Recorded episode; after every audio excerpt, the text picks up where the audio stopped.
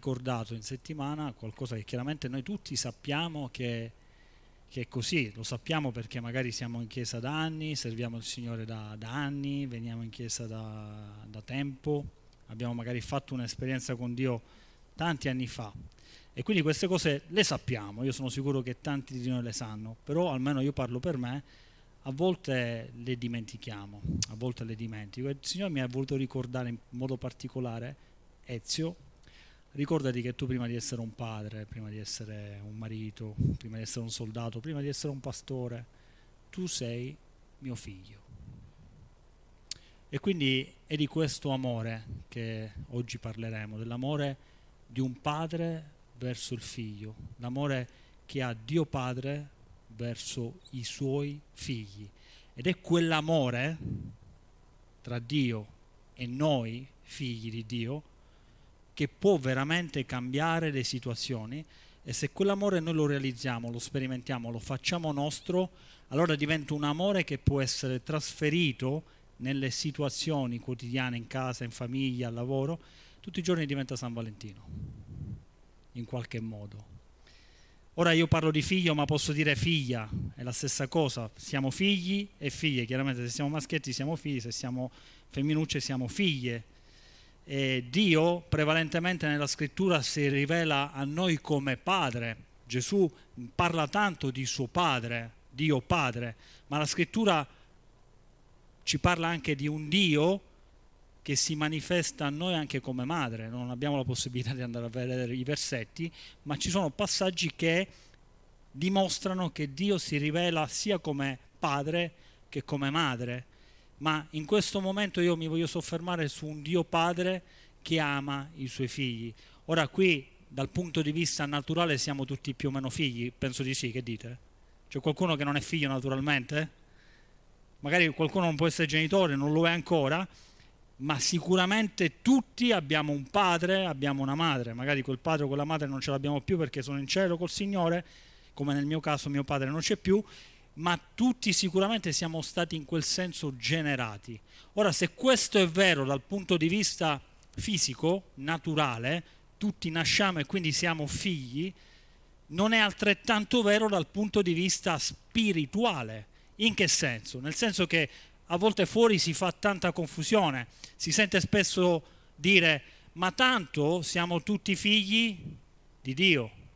Sapete, questa non è una verità che trova riscontro nella Bibbia, perché la Bibbia non dice che siamo tutti figli di Dio. La Bibbia dice che siamo tutti creature di Dio e questo è importante. Noi dobbiamo realizzare che nasciamo creature di Dio. Dio ci ha creato, Lui è il nostro creatore prima di essere il nostro Padre. Padre lo diventa quando? Quando succede qualcosa nella nostra vita. Quando noi decidiamo, scegliamo in modo preciso di realizzare quello che Gesù ha fatto in quella croce duemila anni fa. Quando noi realizziamo quello che lui ha fatto, allora la Bibbia ci dice, e in particolar modo ce lo dice in Giovanni capitolo 1, verso 12, che noi diventiamo figli. E questo è un qualcosa che avviene solamente per quello che è la parola dell'anno, fede. Solamente per fede.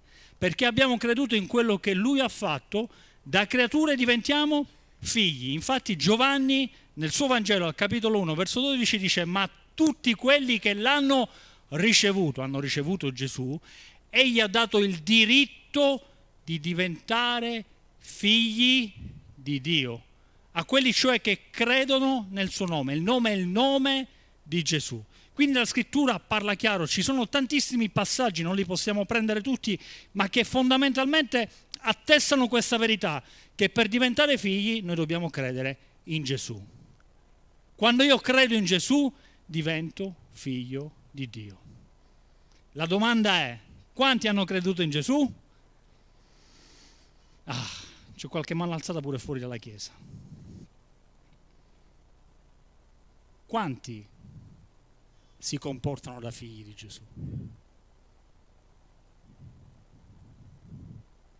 Abbiamo qualche mano in meno. Sapete perché io posso realizzare tutto questo nella mia testolina.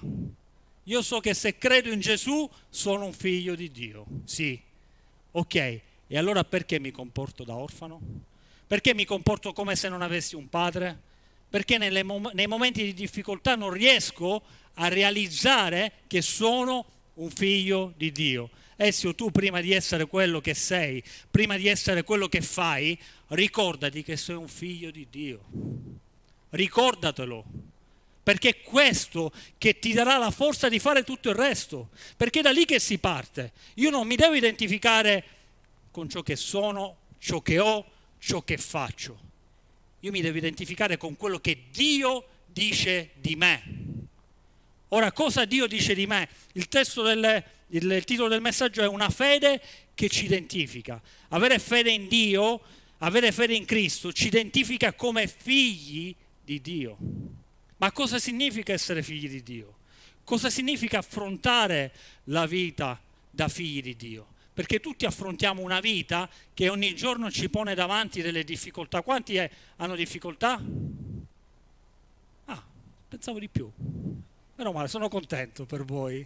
Però la vita ci mette davanti a delle difficoltà e quelle difficoltà noi come le stiamo affrontando? Da figli o da orfani? L'orfano purtroppo è colui che non ha un genitore, colui che non ha un padre, colui che non ha una madre e quindi si sente solo, si sente abbandonato. Ma Dio questa mattina ci vuole ricordare che noi, se abbiamo creduto in Gesù, non siamo soli non siamo abbandonati, ma siamo figli di Dio e ora vediamo che cosa. E lo vediamo attraverso la storia di, di colui che è il figlio di Dio per antonomasia, Gesù. Una storia che ci raccontano i Vangeli sinottici in diverse sfumature, ma noi ci vogliamo soffermare sul passaggio che ci racconta Matteo al capitolo 3 al verso 17. Ora in questo passaggio Gesù era stato appena battezzato. Abbiamo parlato dei battesimi, Gesù si è battezzato. Uno dei motivi per cui battezziamo le persone adulte e non i bambini è perché la persona deve credere, poi Gesù si è battezzato a 30 anni, pensate un po'. Gesù ancora non aveva iniziato il suo ministero, Gesù ancora doveva percorrere quello che era il motivo per cui lui era venuto sulla terra, non aveva ancora iniziato, si era appena battezzato e guardate cosa Dio gli dice. Ed ecco una voce dei cieli che disse, questo è il mio diletto figlio, nel quale mi sono, nella versione che ho io è, questo è il mio amato figlio. Gesù ancora non aveva fatto niente. Gesù è Gesù, chiaramente Gesù è Gesù. Però già Dio gli ricorda qualcosa di forte tu sei mio figlio e io ti amo. Non so se è chiaro, ma perché Dio sente la necessità, Dio Padre, di dover ricordare a suo figlio questo? Perché? Perché c'è bisogno. Perché c'è bisogno di avere questa certezza, c'è bisogno di avere questa chiara identità, di essere figli amati, figli che hanno sperimentato l'amore di un padre, figli che hanno sperimentato veramente quella profonda identità in Dio Padre. Figli che si sentono figli veramente, non figli che dicono io sono un figlio di Dio. Perché? Perché l'ho letto da qualche parte. Io sono figlio di Dio, no, perché l'ha detto il pastore. Io sono figlio di Dio, no, perché ho sentito pregare da qualche parte. Io sono figlio di Dio perché sento dentro che Dio mi ama veramente come un figlio che io sono suo figlio. Non so se è chiaro, perché c'è una, una differenza importante tra il dire io sono un figlio di Dio e io sento veramente nel mio cuore che sono un figlio di Dio e mi identifico in questa figliolanza. Io ho creduto in Gesù e Gesù dice io sono la via, la verità e la vita. Nessuno viene al Padre se non per mezzo di me. Quindi attraverso Gesù noi abbiamo la via per andare al Padre e per diventare figli di Dio. E Dio ha sentito la necessità di dire a suo figlio, Gesù, io ti amo. E Gesù dice, Padre, io ancora non ho fatto niente. In te mi sono compiaciuto, ma io ancora devo iniziare. Io ti amo per quello che tu sei, non per quello che tu fai. Tante volte noi pensiamo e cerchiamo di guadagnarci quell'amore. Io mi devo guadagnare l'amore di, di Dio. Quando le mie figlie, stamattina ho fatto qualche esempio, le tiro in ballo, no? Mi portano la pagella o il voto e beccano un bellissimo otto. Io sono contento. Voi sareste contenti? Io sono contento. Brava, brava.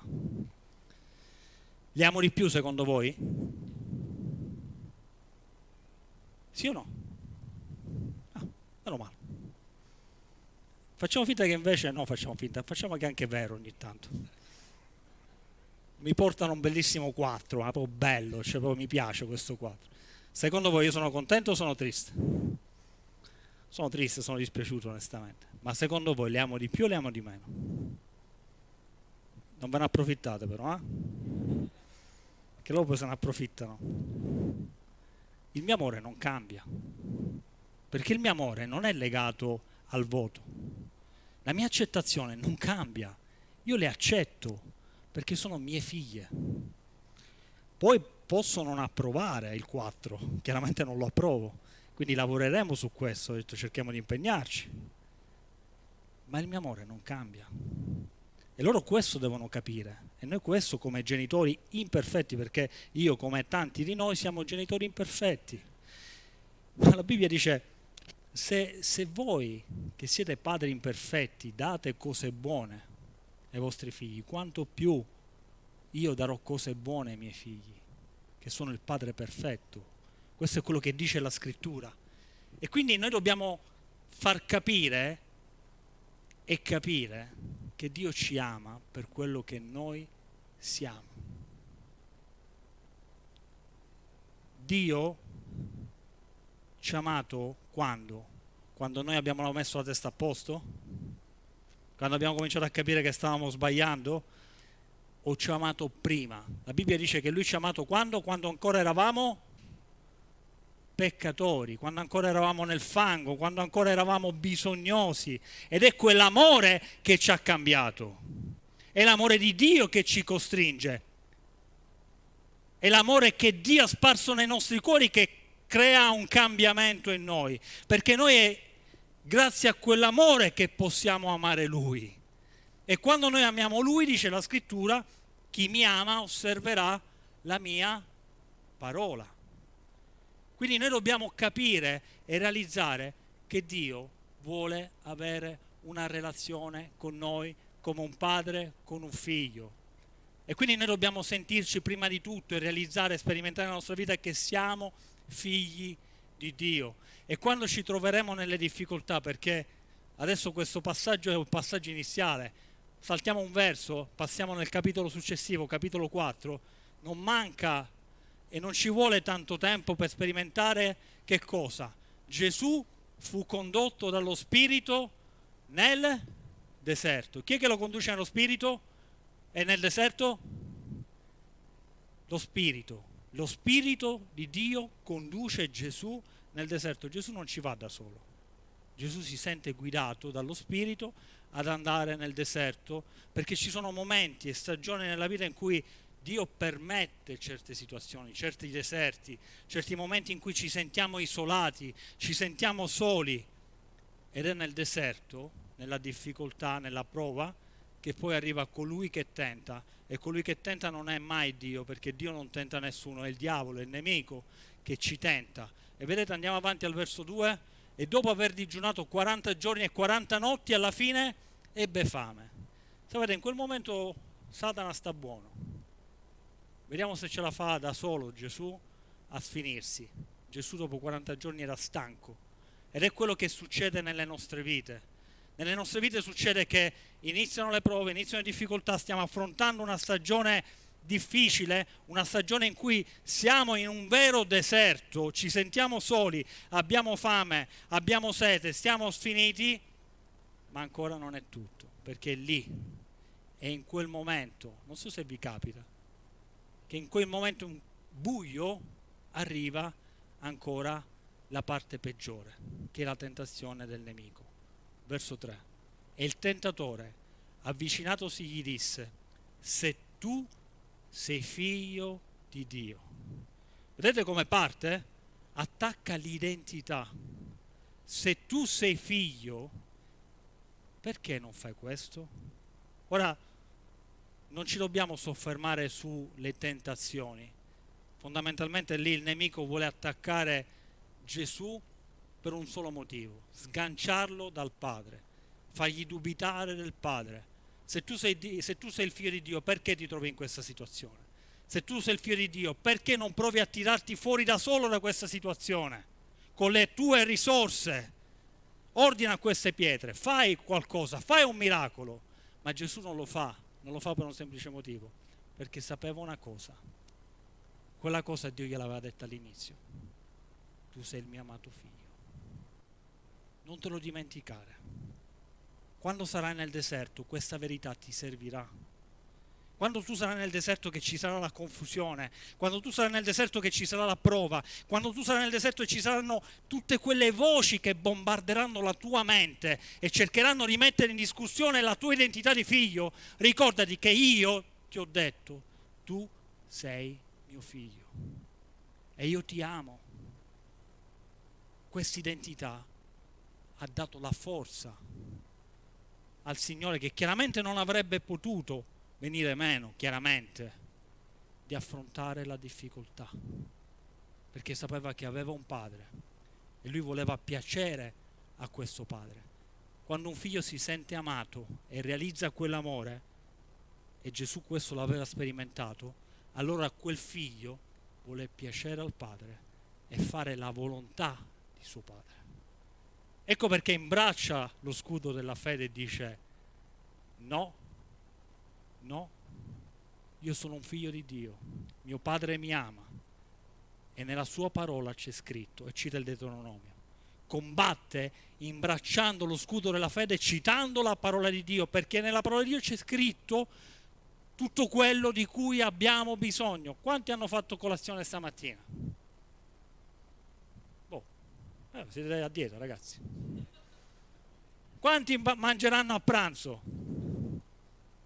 Abbiamo una chiesa tutta dietista qua, non lo so. Quanti mangeranno stasera? Ragazzi, dopo 4-5 giorni è dura, eh? Mangiamo sì o no? Mangiamo, perché? Perché il corpo ha bisogno di mangiare. E se questo è vero nel, nel fisico, nel naturale, quanto più è vero nello spirituale. Dov'è? Abbiamo tolto il verso. Ma di ogni parola che proviene dalla bocca di Dio. Quanto mangiamo la scrittura? Ora non è che dobbiamo andare a casa stasera. Eh?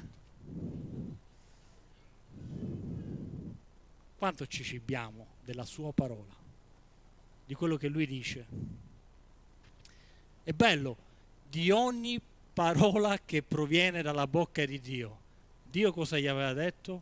Tu sei il mio amato figlio. Amen.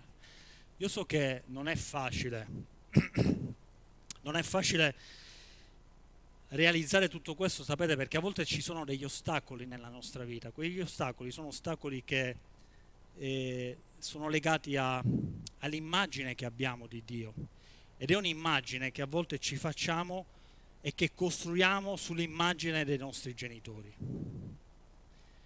Se io ho un padre che non si prende cura di me, ho un padre che se ne frega di me, ho un padre che non fa il padre, se io ho tutto questo, ho anche una madre, io so che farò fatica a immaginare Dio come un padre che invece mi ama e che si prende cura di me.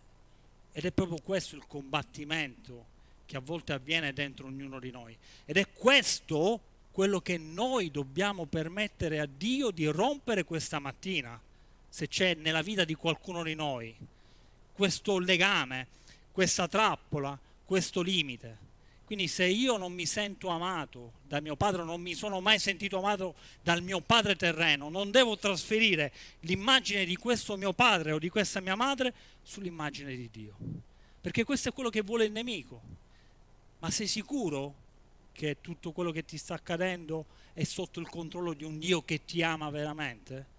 Io devo rispondere sì, perché nella sua parola c'è scritto che Lui mi ama e che io sono un suo figlio. Lui vuole passare del tempo con me. Lui vuole sperimentare una relazione profonda con me e io mi devo agganciare a questa verità.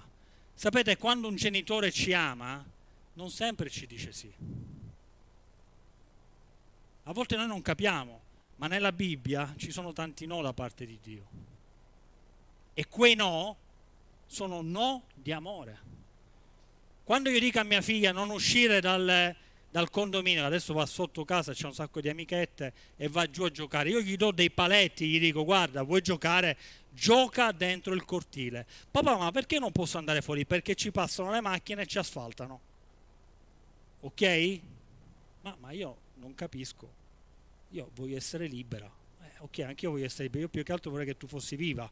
Quindi non andare fuori dal cancello. Perché se vai fuori dal cancello succede qualcosa.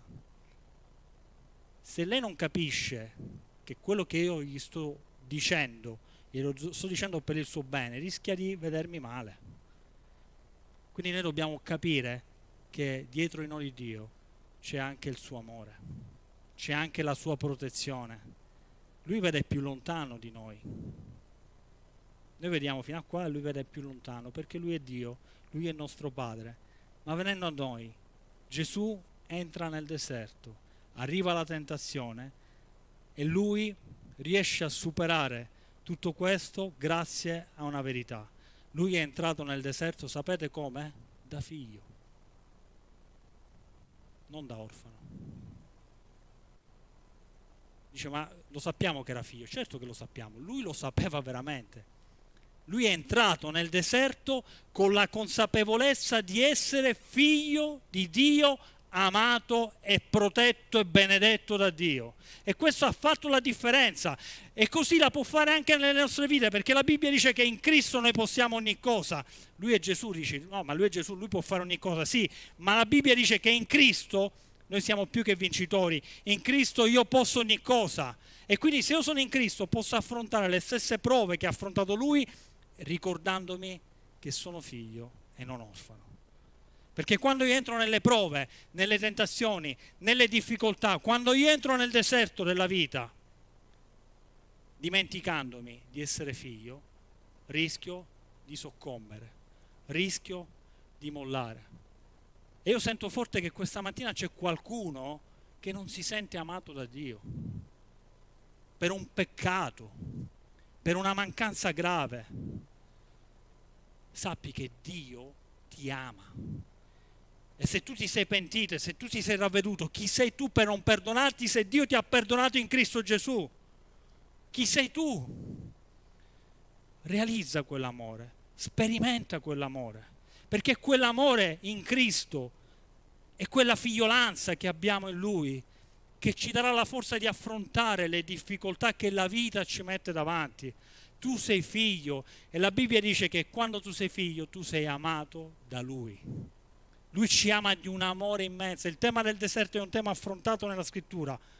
Non avremo modo di poterlo chiarire tutto, ma lui a volte attira nel deserto le persone per parlare al cuore delle persone. Ci sono delle situazioni che purtroppo la vita crea e Dio è al controllo perché vuole parlare al nostro cuore, vuole dirci io ti amo tu con me ce la puoi fare. Se solamente realizzi e sperimenti quell'amore che io ho per te, tu veramente puoi fare grandi cose, ma ti devi sentire figlio, ma non qui, perché io so che qua dentro tutti sappiamo di essere figli nella testolina. Io lo so, ma una cosa è saperlo qui, un'altra cosa è sperimentarlo qui. Quando io sperimento nel mio cuore che lui mi ama veramente, e che Lui ha perdonato tutti i miei peccati grazie al sacrificio di Gesù. Non c'è peccato, non c'è mancanza che Lui non abbia perdonato. Allora la mia vita assume un altro significato. Io posso affrontarla sapendo che sono amato da Lui. E quando sono figlio, sono amato, quando sono figlio io posso fare la differenza nel deserto perché piaccio a Lui e voglio fare la sua volontà. E la Bibbia dice che quando sono figlio sono anche erede delle sue promesse. Amen. In Romani al capitolo 8 troviamo scritto qualcosa di meraviglioso, il verso è il verso 15.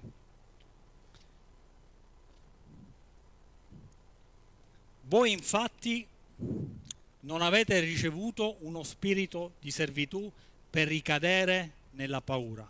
Quanti hanno paura? Quanti in mezzo alle prove hanno paura?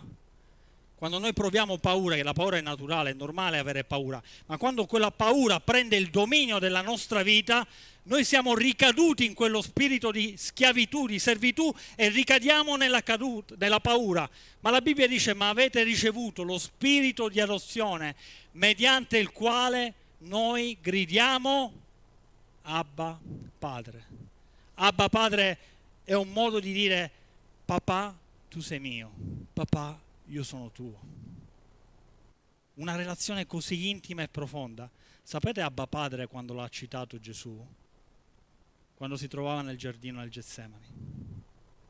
Nel momento più profondo, triste della sua vita, quando veramente era soggetto a tutte le forze del male che cercavano di fargli cambiare direzione, lui ha detto Abba Padre, ha gridato a suo padre e gli ha detto Signore, papà, non la mia, ma la tua volontà. Lui di aver realizzato pienamente la sua identità. Ed è quello che noi dobbiamo fare ogni giorno, quando la vita davanti ci mette delle prove, delle difficoltà come vogliamo affrontarle, come le vogliamo vivere queste prove, queste difficoltà che la vita ci metterà davanti, da figli di Dio amati o da orfani. La scelta è sempre la nostra. Dio ha fatto tutto quello che poteva fare. Dio non può aggiungere altro. La Bibbia dice che Dio, il, passaggio più famoso lo conoscete, Giovanni 3,16 dice Dio, Dio ha tanto amato Scusate, sono, non ci sento. Amato, togliamo mondo. L'ho detto stamattina, togliamo mondo. E mettiamo Dio ha tanto amato Vittorio. Dio ha tanto amato Danilo. Dio ha tanto amato Gianluca. Dio ha tanto amato Paolo. Cambio, metto anche sulle donne, se no uno può pensare che sono maschilista. Dio ha tanto amato Luana, Raissa. Dio ha tanto amato Viorica.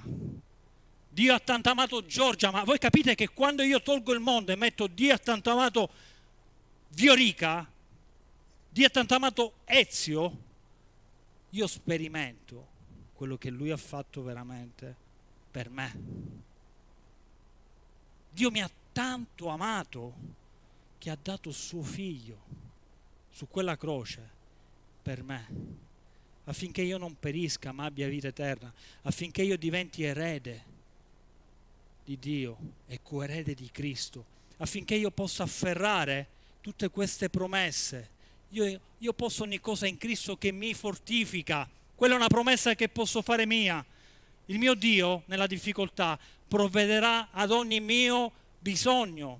E anche questa verità io la posso afferrare solamente per fede perché sono un figlio di Dio e sono erede delle sue promesse in questa terra e per l'avvenire. Ma la scelta è sempre la mia se realizzare questo profondo amore, vero amore, ed entrare nel deserto non da orfano, ma da figlio. Gesù, ancora prima di cominciare, ha ricevuto questa parola. Io credo che questa parola Dio la voglia ricordare ad ognuno di noi. Ed ecco una voce dal cielo che disse, questi è il mio figlio amato, nel quale mi sono compiaciuto. Amen. Ci alziamo in piedi.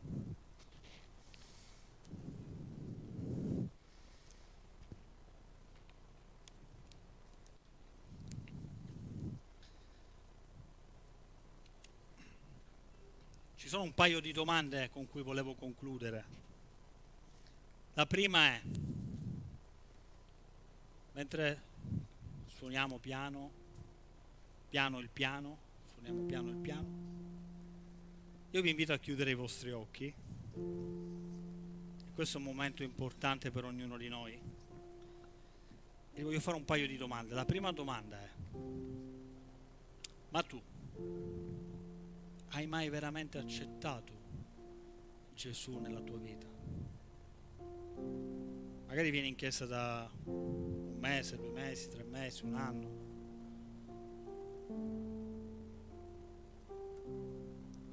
Oggi è una grande possibilità da creatura diventare figlio di Dio.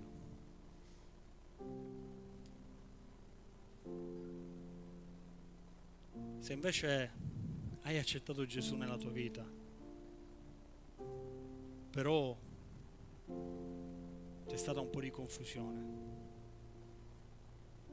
hai perso quella consapevolezza di essere figlio e quindi stai affrontando la vita non più da figlio ma da orfano, da qualcuno che deve pensare a se stesso, da qualcuno che deve cercare di trasformare le pietre in pane perché non c'è nessuno che si prende cura di te, da qualcuno che deve cercare di, di fare tutto con le proprie forze perché sta affrontando il deserto, perché sta affrontando la tentazione, perché sta affrontando le prove allora tu oggi anche hai un'altra possibilità, quella di alzare gli occhi al cielo e di ascoltare quella voce. Ascoltare. Vi dirò qualcosa di straordinario. Sapete che cosa bisogna fare per ascoltare? È un segreto. Stare zitti. Noi possiamo ascoltare quando permettiamo a tutto il resto di zittirsi, a tutta quella confusione che vuole rubarci quell'identità, che ci dice che non valiamo, che ci dice che non siamo buoni, che ci dice che non ce la faremo, che ci dice guarda stai cadendo ancora, vai in chiesa da tanti anni, hai fatto tanti studi e stai cadendo ancora, non per quello che sono io, ma per quello che sei tu Signore. Realizza che tu sei un figlio di Dio e che Lui ti ama e che Lui ti vuole condurre e che Lui ti vuole dare la forza di affrontare il deserto, di affrontare la tentazione, di uscire dalla tentazione, di afferrare le promesse che Lui ha stabilito sulla tua vita e di vivere una vita più che vincitrice in Cristo Gesù. Lui è colui che può ogni cosa. Dichiara, io sono un figlio di Dio, profondamente amato da te.